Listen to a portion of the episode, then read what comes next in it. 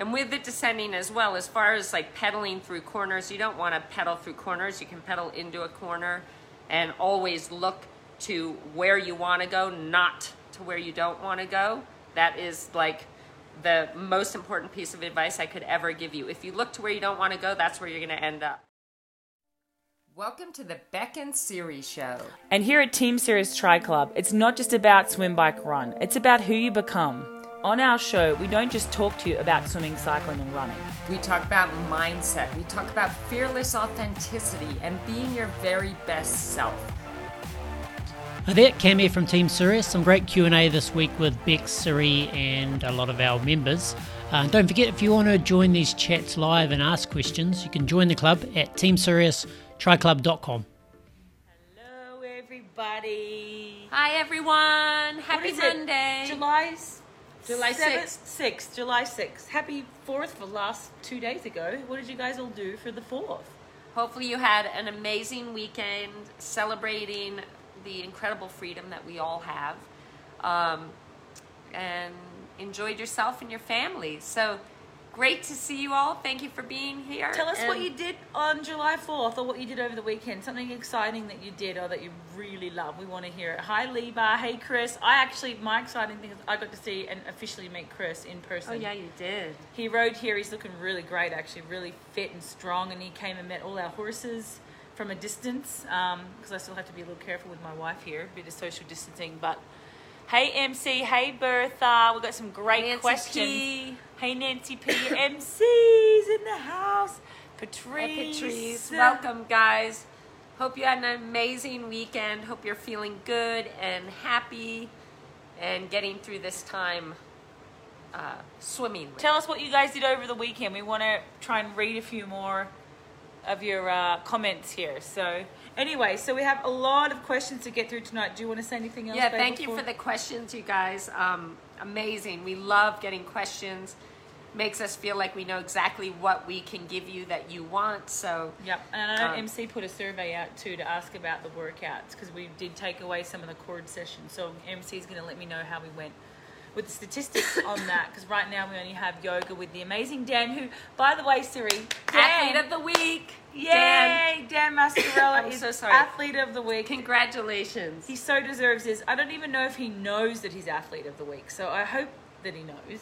Yeah, Dan, amazing. Thank you for your contribution to the team. Thank you for your just being such an inspiration to all of us. Congratulations. We're so happy for you. Oh, Chris's highlight was meeting me. He said meeting himself first, and then he changed it to meeting me. And so the fireworks, we didn't actually I saw fireworks in the distance, but we're lucky out here because it scares the horses. So I worked hanging out with friends, chilled, hiking. Exciting weekend of swimming tethered, yes. Indoor trainer bike. We want to see some videos of this. Hi, Megan. Tether Great swimming. To see Megan. We want your tips on what you think is the best way to set the tether up, because I know that Brent Hayden, by the way, you guys, 15 people have bought his course, and if you have, please let us know what you thought of it, because I think it was amazing. So we want to hear about that. I've been doing some more swim posts lately, so we want to hear all about that. But with the tether, I think he said you tie it around your waist and it goes so it's behind you on your hips, but from the back. So yeah, it's you don't want to put it on your feet. It's almost impossible to swim with it on your feet or on your ankles or anything like that. So, okay, we'll go into questions. Spent some days at Winter Park. Nice. Hey, Clark, how are you? Hi, Clark. Hi, Jillian. So some people have been out swimming in the lake. That's awesome. So we're going to do the first question, Siri. Dan's question is, this is a good one, descending on the bike. Should we continue to pedal or coast? Some descents are steep and you go fast. It's hard to keep the little legs going. Also, what's your advice on riding on the flat course when you literally pedal all day long without any rollers to break it up a little bit? So I can answer the first part. Okay, you answer the second part first, because you're better with the flat stuff, I reckon, for sure. I would say on the flat part, there's no rule that says you have to go the whole 90K or 180K in the bars without moving. Do what you need to do to stay comfortable and to be able to access all your power. And if that means getting out of the saddle, a minute out of every 10 minutes, then great, do that. Or if you need to stretch, whatever it is, know that the key, it's like getting a bike fit. You can get a bike fit where you are so incredibly aerodynamic, but you're so uncomfortable that you can't even, that you have no power in your legs. Yeah. We don't want that. So flat course does get uncomfortable because you're in that same position the whole entire time. Move around if you need to. Give your body what it needs to stay comfortable, strong, and able to tap into its full potential. Yep, agree 100%. And Siri used to tell me, like, when there's turns and there's a chance to get out of the saddle, like, get out and, like, not sprint, but pick your cadence. Yes. Will come up naturally if you're in the same gear. When you get out of your seat, you just have more power because you've got your body weight behind you. So get out of the seat, pedal a little bit, stretch out. I used to stretch out, like, I don't know, every 10, 15 minutes, I think, just a couple of pedals just to lift my body up and out and relax my back a bit, and I had a bad back as it was. So I would say it's almost better to get up. You don't lose much speed. You probably won't lose any if you do it properly. Take a few pedals out, stretch it out, and then sit back down. And you can do it. You can stretch your back while you're pedaling, and you're in the bars still. Like, especially on the downhills, I used to stretch my lower back to the side, my hamstrings while I was descending. On the descending, I think my favorite tip came from, oh my gosh, who was the Uber biker who lives in Kona that we're friends with? That's Chris Lieto. Chris Lieto said to me, I was so scared of the winds in Harvey because they were like, I remember Siri was on the moped one year, that was 60 miles an hour, and the moped lifted up and back down. And I was out training that day. I thought, if this happens in a race, and funny, race mode, you don't really get as scared, but I was so fearful. And Chris said, relaxing your hands is easy to say, it's hard to do, but relaxing your hands on the hoods. You have more, I think I have more control on the hoods than the bars, but a lot of the guys will stay in the aero bars. Like, I don't love that. I want to be on my hoods, but that's all personal preference. Woo! Thought it was going to fall. It's closer now. That's good. Yeah. But he was saying that once you run out of gears and you're free pedaling, like down Harvey, you're doing like, 50 miles an hour, 40 miles an hour, you run out of gears. You just will, like everyone does. You hold your knees and grip your knees with the top tube. That stops any... it hopefully stops any speed wobbles. So grip your legs onto your top tube and just stay light in your wrists. Don't grip too hard, and relax your hands. That was one thing he told me. But the idea he did say to us, I remember you asking him, it was, and you knew this, was keep torque on the pedal as much as you can. Like, you're better off to keep pedaling if you can, unless you run out of gears completely. But the torque on the pedal is also what keeps you stable. And if you can't get the torque on your pedal, you hold your top tube with your knees. Yeah, and that's in really windy conditions. So super important, you guys. And with the descending as well, as far as like pedaling through corners, you don't want to pedal through corners. You can pedal into a corner, and always look to where you want to go, not to where you don't want to go. That is like the most important piece of advice I could ever give you. If you look to where you don't want to go, that's where you're going to end up. So look to where you want to go, inside leg up. And yeah, you don't want to be pedaling through the turn. Oh, I see people do that. I'm like, ah! Oh my God. Or their left pedal's down on a left corner and it's going to hit. Like, oh, yeah. That's happened to me when I popped up too quickly and the pedal hits, and then you're in trouble. So, yeah, so don't do that. Seriously, that's a good tip, because some people don't really know that. We just think that, you guys would know, but yeah, left side, you want, obviously people are probably laughing thinking this is just basic, but left pedals up, turning right pedals up, and descending, like someone taught me, Miles Stewart actually, he was an amazing athlete, was if you really tight left, you actually want to put a little more weight on the right outside leg if you're turning left on a steep descent, and the left hand can kind of put a little more weight on the left just to get that leverage, that weight more to the left. So, and then on the right, you'd have your right pedal up, weight on your left leg, and a little more pressure on your right hand. But mostly the body weight stuff is with your legs and your hips, so moving your body weight.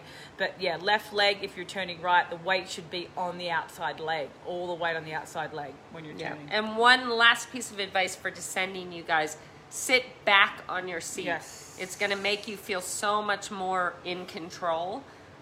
So always scoot back a little bit on your seat when you're descending. You're going to feel a lot more confident. Oh my God, there was one athlete, I won't name them, but I remember that used to train with us ages ago, and she would stand up off her seat, butt off her seat with both legs even, descending on corners, and I was like, what are you doing? Who is that? Oh, I'm not going to say it. I don't want to embarrass her. How did I allow that? It was, you'll remember if you maybe you didn't coach her, but anyway. I wouldn't have. Don't do that. Just don't do that, okay? I don't know, that might have been a bad habit. But okay, Bertha, this is one for you, Siri. I have two questions that came into mind during the long training from the weekend. What's the proper rate of kicking during a race? I love this question. I had a swimming coach that told me triathletes shouldn't kick while swimming. Two, what's the advice when you go... Okay, let's do one first. Kicking in the swim. Okay. They're kind of half, they are half right. The kick is super important for maintaining rhythm, number one. I use the kick, and even my Ironman athletes, we do a lot of sprinting in our training with very strong kick.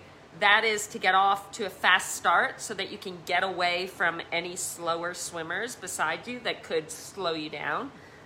You want to kick harder as you go into a buoy to get around it quicker, kick hard coming out of the buoy.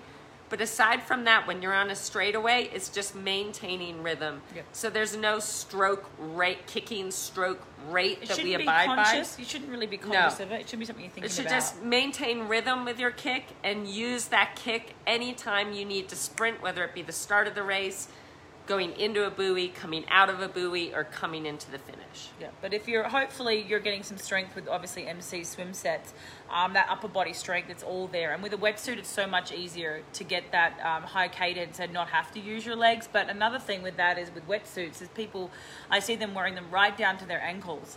And Loretta Harp's perfect example on a series, very dear friend who she coached to a silver medal, and she coached for a while, and she also was a world champion.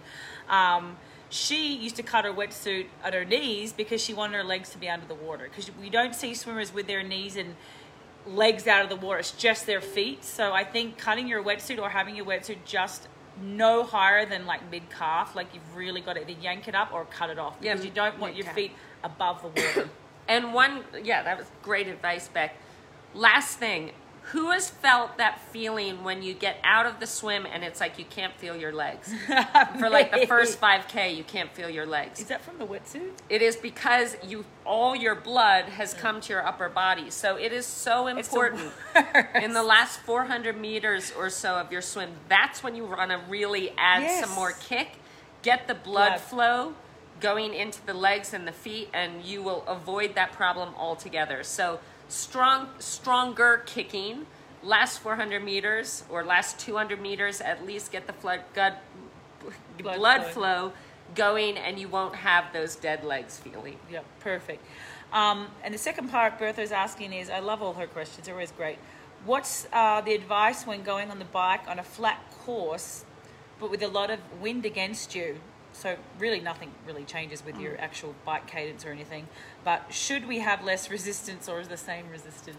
So basically, Bertha, you're going to change your gears just as you would if you were climbing a hill, because when you have a big headwind, it's basically like climbing a hill. It's the same exact, just use your gears. You have to recruit the same muscles. It's going to require the same amount of strength. So just what you would do feeling that same resistance going uphill, do that on the flat. That's why RPE and feel is so important. Yes. Not power, not numbers, cadence and RPE, because all you want to focus on, like Siri said, is just keep the cadence the same.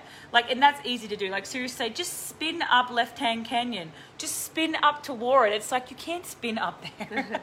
But that was just her trying to stay positive. But you want to keep the same RPM. So, and if it's even if it's a really strong wind, like it doesn't really matter. Really, I wouldn't focus on what gear am I in. Let's try and keep my cadence. The cadence is the only thing you want to try and keep the same, and it's your ideal race cadence. And adjust your gears accordingly. Especially on the flat. Yeah, adjust accordingly. So don't look at the gears or, what's my power? Like, I'm 84. I'm going to use whatever gear I can to get to that 84. And sometimes with a massive headwind or hills, you're going to go lower. You're going to go 70, 75. Like, that might be the case, but try and get as close to your cadence, your ideal cadence as you can. Right. So, Bertha, if your ideal cadence was 82...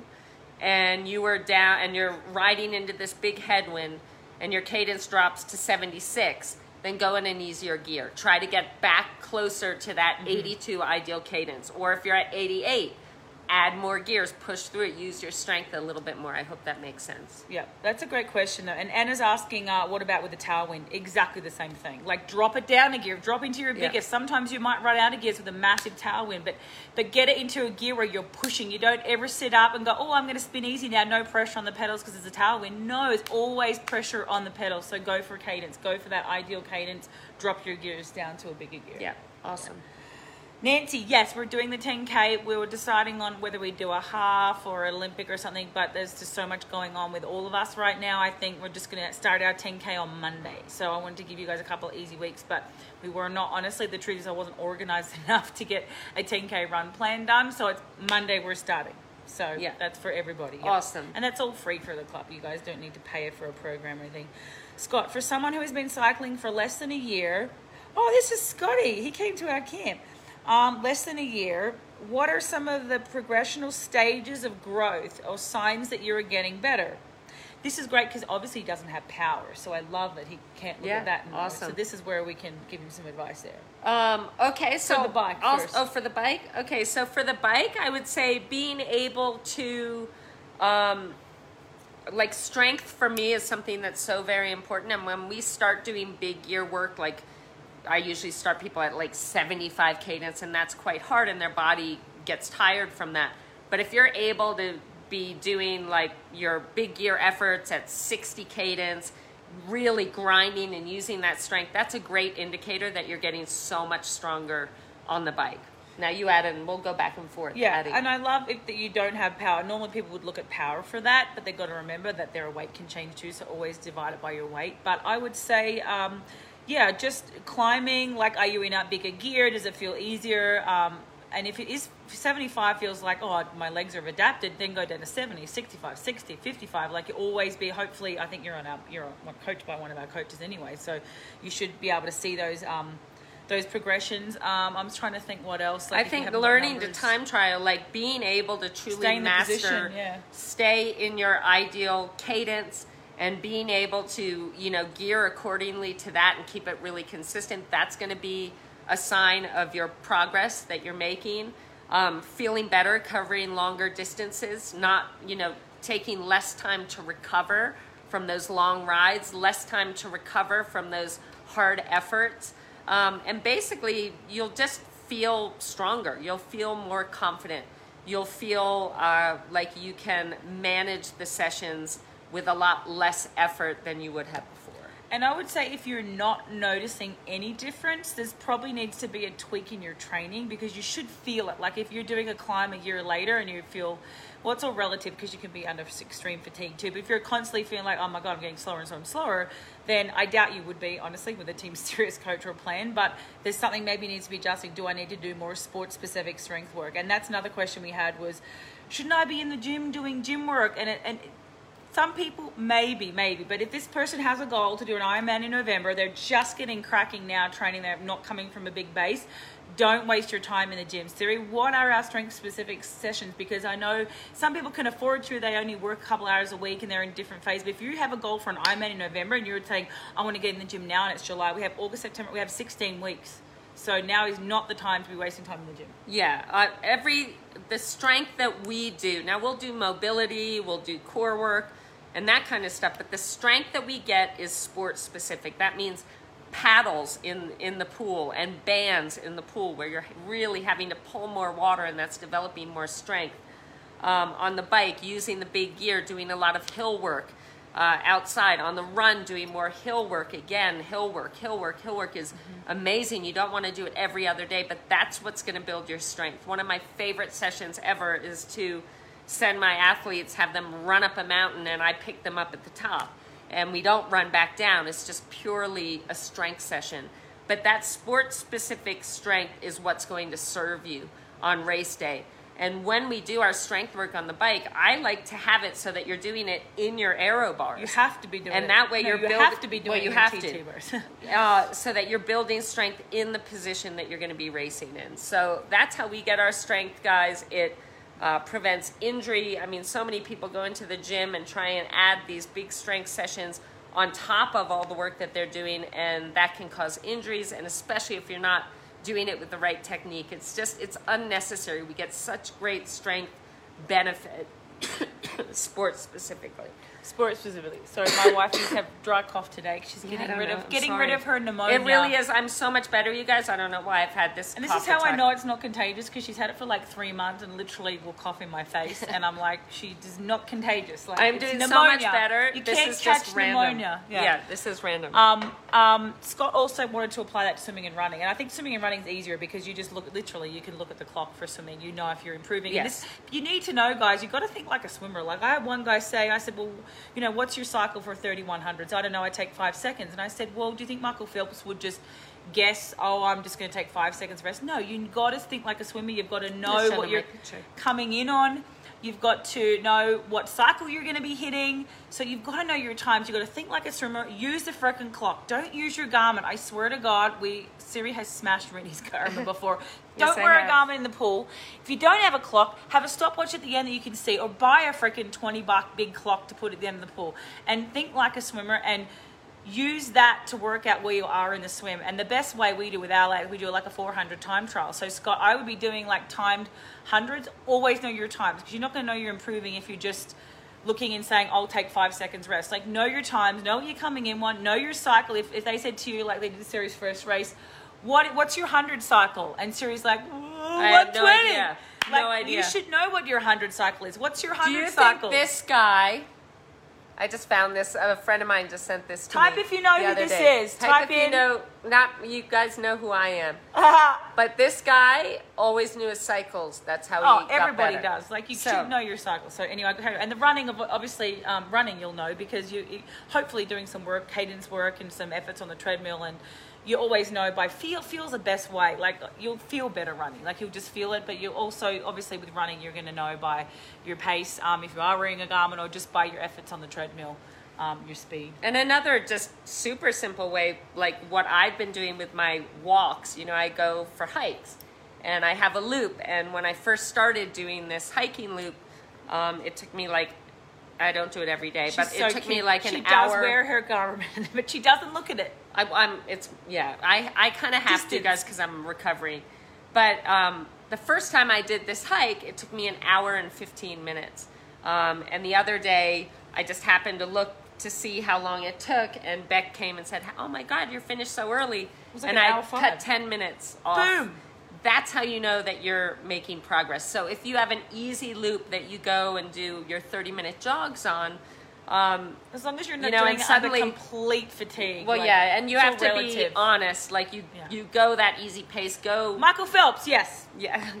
Go that easy pace on your 30-minute easy loop, and suddenly you look and it's like, wow, I'm back in 28 minutes. I must be making progress. Yeah. And here's a question I want to answer, because I never forget my first experience with time trial bars. I was terrified. And I was just thinking, time trial bars are easy. Oh my God, no, they're not. Horrible. They're so, and I don't want to scare you, but it's really hard to get used to, because you feel like you don't have any control. I remember I got them on just before the race, hadn't tried them. I didn't use them because I was so terrified. But I think the setup of them is really important. Like, you want to make sure your thumbs are just over the end of the like, say, the end of the bars. You want to make sure your pads aren't in, like, you're not Jan Frodeno. We all can't time trial like in a good position like this. You want to be comfortable. You want to be shoulder width, not shoulder width apart, but comfortably apart. You want to make sure your elbows at the end of the elbow pad, your weight supported, and practice on your trainer. Honestly, just practice on your trainer all the time. And when you practice like looking ahead. Don't look down. You've got to be looking ahead all the time. Yeah. What else, Siri? I used to fall at stoplights. I was the person that couldn't click out, that would get nervous in my aero bars. I mean, I would have my crashes. We're always pretty much from a standstill. So practice, it's something you just need to get used to. And you don't corner on your TT bar. Some people think they should, but you don't. And just be patient with yourself. On the flat. And stay relaxed, because the more tense you get, the harder it's going to be. So just take a deep breath and be relaxed and just practice. That's a great question, though, because for me, I didn't even think about that. But then I remembered back to my first experience. Oh, my God, I felt like I was so wobbly, but I don't think I had them set up very well. So send us a picture or video, or put it on here. We'll have a little look, because I think the stability for the cockpit is really important to have that control, too. Like, you don't want them just randomly set up. You want to feel in control, for sure. Yeah, so I hope that helped you, Gilly. And hello, Marie Hill. Bertha says, thank you. Liba doesn't have a cadence meter, so Liba, I would absolutely invest in one. Best investment but you'll ever make. But until you get one, but get one tomorrow. But until then, you can count your cadence for 15 seconds. She said she doesn't use anything. I know, but she can on her own. If you just have a regular stopwatch, count your cadence for 15 seconds, how many right pedal strokes, multiply that by 4, and that's your cadence. Good tool to have that you can do on your own. You got to know your cadence, guys. Because that's the only thing that should stay the same. So I would say, Liba, you got to get a cadence meter. Megan asked a question. Wait, and there's more here. Again, if we find a good day, do the hind parts ever get used to the pain? What? Meg says, do the hind parts ever get used to the the pain of the saddle. Well, I think you might need a bike fit then, Megs. You looked at something, because I remember your seat. You had an ISM. Not that there's anything. No, you haven't met Megan yet. Oh, that's not your Megan. This is my Megan. Oh, but you haven't met this Megan. Oh, okay. I have two Megans. That's right, because the other Megan came to the camp and her seat was slightly down. But I feel like if you have issues and you're not feeling that comfortable, and this is your athlete Megan, yes, she can send me a video because there are so many combinations of seats and my Megan. It's my Megan. Okay, I got it. So series Megan, send us a video because you should be comfy, hun. Like you should be able to get a seat and get that cockpit, that seat position where your butt doesn't really feel it. And you shouldn't also have to wear, and this is something Siri's brought up before, you shouldn't have to wear really, really, really thick bike pants and thick pads to make it feel good. You should basically be able to wear, not swimmers, but a little thin padding like they do in tri-suits, and that should feel comfy. And if it doesn't, you might need to change up the seat or the angle of the seat or something to do with the seat position, like maybe it's too wide, too broad. Like there's some amazing new saddles out there, so I would totally look into that, because not that it's, when you're TTing, like mine just would go numb. Like it really does hurt, but the other pain in my legs just took over the pain I was feeling on that part. So yeah. I have a secret. It's this green. Oh no! You're not going to tell them about bag balm. BAGBALM. It saved my life. So you put that on there, so it smooths it. You'll see some athletes, how Vaseline. Athletes... MJ used to put her hand down her pants. McKinley Jones at the front put Vaseline, and she used to do Bonjela, which is the teething cream, on the front. Sorry guys, on the front part of her, so that she didn't feel anything. And me and Belinda did it one year, and it was the worst. Well, it was great for the race because you couldn't feel anything, but ripped to shreds after. So not a good idea. But bag balm is safe. And it bag really balm is what life. They use on cows, but people can use it too. It's like a big thing of Vaseline because you want to have a little bit of friction. Take a lot, stick it down there. You're going to be so much happier. This just became R-rated. Oh my gosh. Okay, so I hope that helped, Megsy. But feel free to send us a video or maybe look at your saddle position, our saddle setup.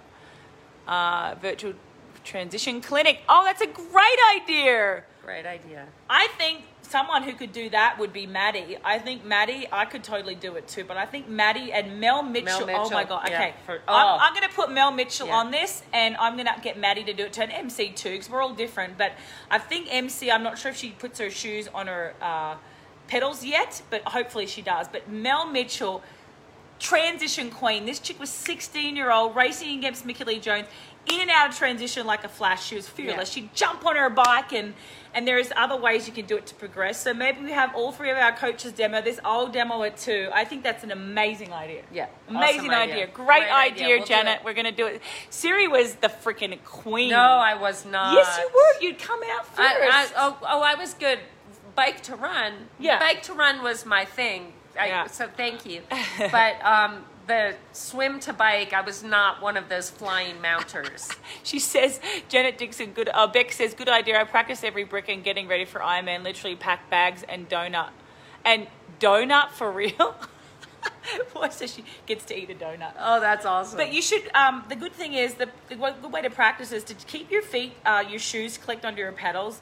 I do think it's a lot quicker to have your shoes on your pedals, especially with a long transition run. Like if you're trying to run in your cleats and slipping all over the place and then trying to click in, and it's, it's just a nightmare. I would always leave your shoes clicked into your pedals, and every time you get on, the idea is, like, you see a lot of people putting their heads down, and that's where they get into trouble.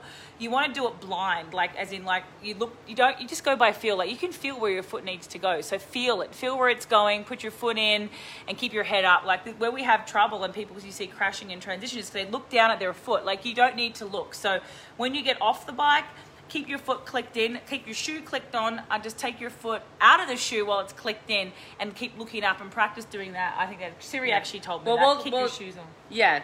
Rafi, I want to see you doing trip. We have to find a car park. It's all done in steps. Here. I'll go through it since we're talking about it now. It's all, once you get on your bike, start pedaling, get up to speed. My feet are on top of my shoes. I'll start pedaling, go up to speed, put one foot in the right shoe, pedal again. Mm-hmm. Left foot in the left shoe, pedal again. Right strap over, pedal again. Is it not left strap? No. Strap? Nope. Left strap over. You'll never crash this way because you're always being able to look ahead. So you do it in steps, but you want to keep getting back up to speed in between each step. That's the safest way to do it, and it's actually very efficient. I'm not going to argue because I raced ITU and I was terrible, so I'll let Siri have that one. Okay, yeah. Thank you. Michael Phelps, yes. Yep. Okay, Juliet, I hope our tips help, though. Let us know. Let's show us your setup and your cockpit because that's important. With Stroke Master and paddles, my favorite too, do you suggest following the color size guidelines or size down? I'm always undecided between the sizes. That says masters or female collegiate. Laura, I don't know the sizes. So if you I would have, normally go up on, a size even. I don't know the sizes, so if you can post them, tell me. But so you go upper size? Yeah, I think I'm meant to get orange, but I use the blue. But then the colors have all changed. So I always use, you've got to use bigger than your hands. That's the whole point. Like you want to have slightly bigger than your hands. For strength building. Yeah, you want to have slightly bigger than the hand. The good thing about Stroke Master, not that we get a kickback, they're just great paddles. Like they have holes in them, so it's not the same pressure. It's like in between of wearing these big fat paddles that are all one piece without the holes, and it's going to pull on your shoulder a little bit, more pressure on your shoulders. Like I feel like the whole ones you can go a little bigger with because they've got the holes and they're aerated. So, and they're great because you get a feel for the water, but you're also being able to build strength because they're bigger than your hand, which is great. Yeah. Yeah, Megs might need a different saddle. Yes, we can talk about that for her for sure, Siri. Yeah. Transition clinic, oh gosh, we're going to be getting some. You wait till you see Melanie Mitchell in, I'm telling you, this chick was like three-time national champion. She was 16 and racing the bigwigs, the Olympic champions, and she was getting amazing. Top 10s in World Cups as a 16-year-old. I've never heard of that other than maybe Nicola Spirig, but she wasn't getting top 10. So amazing. But I'm also putting my money on Maddie and MC. Now, I haven't seen them transition I want to in see a while. It. They're we'll see. I'm going for Mel being the guru. Mel's but the thing will is, be hard to beat. Mel will be at a level where you can't really go straight to that because she's going to be jumping on her seat. And I wouldn't recommend that if you're not used to doing transitions you can really hurt yourself. And there's no need. Yeah. No need. For ITU. Unless you're racing ITU. Well, for pros, Mel and MC and Maddie going to save time running and jumping on their seat. Let's see. Okay, so we have some more questions on here, you guys. Great questions tonight. Oops. Okay, so we have a couple more. Hilly Bike Chorus. What is the best position to climb on a TT bike? TT position, seating or standing on the pedals? And if there is a position of the body and feet that helps climb more efficiently. I can say one thing here. So it's going to totally depend on the type of hill it is. Mm-hmm. But the biggest thing you can do when you focus on pushing through your big toe, like visualize all your power, your strength going through your big toe, that will ensure that your glute muscles are activating and being used, and that's going to lead you to climbing stronger. So that's one tip. Yeah, I would say that it all depends on the hill. Yeah, as long as if you can stay in your bars as long as possible with, as we said, the cadence comes right back in again. So I know we're now in cadence tonight, but you want to try and keep the same cadence. So if you can keep the same cadence in your bars as long as you can on a rolling hill, do that. Focus on that. Stay in the bars for as long as you can with that cadence. And if you have to get out of the bars and on your drops or on your hoods because it's getting more incline and you need to be more in a seated position, still trying to do the same cadence. And then I would just stay in your bars as long as you can, and then as it gets steeper you want to be starting to sit back a little bit more and just keep using your gears. But it all depends on sort of, I guess I can say something. No, well, just wait for a sec. I'm finished. You're asking about getting out of the seat, but it's all relative to if you've developed that strength. People that have developed that strength, they're going to stay in their seat longer. But I would not. You're going to use more energy getting out of your seat than you are seated because your heart rate's going to go up. You're using more. You are using your body weight more, so you may get the advantage for a little while, but it's going to elevate your heart rate. So get out for a little bit, then try and stay seated as much as you can. No, that's awesome. She pitched me. I was going to just say, like, obviously, if you're in your aero bars and your back is cramping, like, don't force yourself. Again, give your body what it needs to perform at its best. But Beck's right, your heart rate's going to go up when you get out of the saddle. When you see the tour guys attack, they're out of the seat, but then they get back in the seat. Yeah. So you can, make those adjustments, but know that you'll be strongest in your aero bars and fastest. Now, if you're racing a course like Nice, a lot of people rode their road bikes. They didn't even ride their time trial bikes. If it's really hilly, it's always quicker. If it's super hilly and gnarly descents, you'd be better off on a road bike. Tio rode his on Boulder Olympic course. But because those guys are so freaking strong in their bars, a lot of them time trialed up the hill in their TT bars. But that's where it comes in, where there's different athletes that are used to, they're so strong, like the stronger athletes and the one that conditioned are going to stay in their TT bars longer. So I would say the best thing for that is do your strength work, do your hill reps, because that's going to help so much being able to stay in your TT bars. The longer you can, the better. So yeah. But again, go by feel, go by cadence. Karen's asking about snorkel. She wants me to use it more, and you could use your snorkel. I think like this. What are the advantages? Warm up and warm down. Yeah. What are the advantages of the snorkel, Siri? I think the snorkel is amazing because you can focus on just your stroke without having to worry about your breathing. So it really allows you, and like Ellie Salthouse, nearly every warm up will warm up with a snorkel, and it's just a great way to connect with your stroke. And also, it's hard. Like when you start using a snorkel for the first time, it's really hard. Oh my God. It really challenges you. And so it helps with your breath control as well. When you can master using the snorkel, you can know that your breathing, swimming is going to be at a whole new level. I would warm up with the snorkel anytime you can. Like it's so good. And she's asking about what it's for. So it's good for controlling your breathing. It's really good for looking at your stroke. And you can see where your hand's entering a little bit better. You don't have to worry about rolling to breathe or anything like that. And you can really focus on where you're entering. A lot of it heads down more. You can see your hands enter the water better. It's really good, for controlling your breathing. So I think anytime you can use it, use it. Awesome tool. And please use that anytime for warm-up, Karen. I think it's great. Patrice, most people are back in the pool, but I have only been doing open water swimming and wondering if I should start off with structured sets once back. Yes. Absolutely. You know what I would have you do, all of you? That's all you need, structured sets. 25s, 40s, 25s, exactly 3 fast, 1 easy, 60 25s, 80 25s, 120, build up each week. Yeah. 25s. Get back to the 25s. They're so incredibly good for you. Because you probably notice if all you've been doing is open water, that firstly your stroke rates drop probably a lot, and you may have. I've picked up a funky left-hand crossover because I haven't been in the pool a lot. I noticed that. So the best way to get the stroke rate up and to get a feel for the water and to force you to have a good stroke is the band only. Like do lots of 25s, mix it up. But we just had Mel our new guy in Cam. If he hears this. He said he's been doing swim blocks, doing 12K a week. And I said, that ain't no serious swim block. No, that's not a swim block. So we're getting him to 16, but as you guys know, our swim block's like 20, 30K a week. And the first lot of sessions I said to Mel, this is why I love her. She's so on par with the training is, let's get him doing like 20, 40, 60, 80, 125. So I was like, boom. Okay, perfect. We have one more question, Siri, or two more. What's the strategy for open water swimming when the water temp is 90 or above? I only lasted 20 minutes this weekend in the Gulf. Oh, you swam in hot water. I can't believe it's that hot. The water's 90? That's not even... the water temperature's 90? How could it be? Yeah, in Florida it can be. Florida, 90 degrees? Yeah, this just makes your hydration that much more important.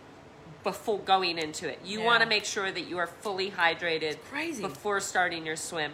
I would not wear a cap. I would just wear your goggles, and you just not much to say. You just have to probably really ease off a little bit. I don't even know if they would allow a race to be in 9-degree water, so you probably don't have to worry. Well, they actually did Claremont. We had a national championship. Back in the day, when you were tough and they used to be... And the water was like 90 degrees, so yeah. I would say if 20 minutes, like that's going to dehydrate you so much. I would try to only... Because if you're exhausted after 20, if you're doing that all the time, like I would try and find a cooler lake or...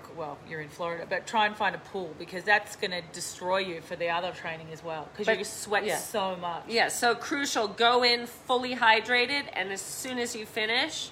You hydrate again. That's going to be the key as far as feeling as good as you can for it and recovering from it. Okay, now we'll have different opinions on this. So I want these guys to tell us what their favorite pedals are here too, like the coaches if they're on too.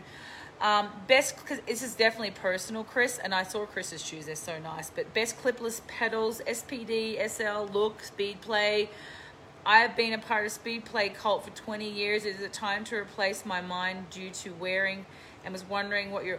Don't change. I would go Speedplay because I feel like they've got a lot of adjustments. I don't know, but the thing that I always wonder is the surface area on a Speedplay is so small. Like, I just, that's a good question for Ivan, because I just feel like the more surface area and support you have under your foot surely is better. But I don't know. I'm not like a bike fit expert, so I don't know. I used all of them. I used Speedplay, Shimano, what was your favorite? Look, and Time. I think Look was probably my favorite. Look was my favorite too. Yeah.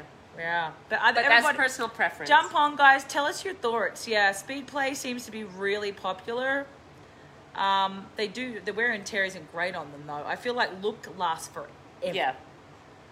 But the Speedplay too, you can usually get your foot further forward on the pedal, so then you're the big bone on your foot that's supposed to be the center of the crank like sits a little bit more forward, so that's good too. But then the surface area is a question, so that's one we'll ask Ivan that one. Wherever you feel most powerful, wherever you feel most comfortable. Well, let's say comfortable first, powerful second. We have a lot of looks here. Yeah. Look Keo Carbon. Oh yeah, they're my favorite. The Look Keo Carbons are my favorite. I don't know if we had Carbon in my day, but yeah. Look, Siri had these pedals, and I swear to God, they weighed about like 10 pounds. That was so heavy. I remember I had my toe covers for the winter because I was training in Switzerland or Colorado, and I'll never forget, I was in Cancun, Mexico, getting ready to race a World Cup, and people were like, do you have toe warmers on your shoes? I'd forgotten to take them off. I had them on like all season going into Cancun. I almost raced with them on. I know, I saw it. I remember that. Little embarrassing. See, yeah. We all do little silly things, guys. I know what you're saying, Chris, about the cleat having the surface area, but it's still got that movement, so there's more room for movement with the Speedplay being such a small diameter. I don't know, but I also would say, Chris, like, don't change it if it's working. If you've been riding them for 20 years, as soon as you change up a pedal and you've been successful and they've felt good for that long, sometimes it can cause niggles. I used to get TFL issues and like little post-tib issues when I change pedals. I would not actually change it. No. I wouldn't listen to us talking about Look, because if that hasn't caused you any issues, you could get little niggles. It's totally not worth it. Don't change something that's working, guys. Yeah. So don't leave us, okay, guys? Yeah. Let's see. Yep. Libas. Oh, yep, she's on board with that. Toe covers. Okay, well, I think that's all. Guys, great questions. Yeah. Thank you for those questions. It really helps us do what we want to do, which is provide you with great information and value. So we love you all so much.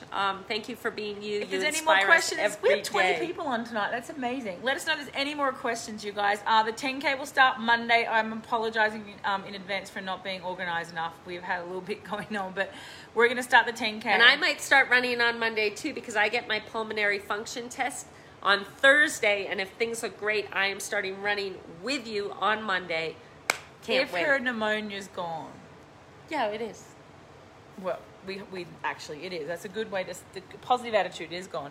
So yeah, we're going to start it on Monday, and we're going to maybe plan a little Olympic race sometime soon, but we have to be really organized to do that. We want to make sure we're always adding value. So the 10K will start Monday, and we're doing 6-week block. What did you say we were doing? What do you guys think? 4-week block? Yeah, 4-week block. Let's do a vote. Already so fit. Let's do a vote, guys. 4-week block or 6-week block? I think a 4-week block. If you want a 4-week block till the 10K, put it up there.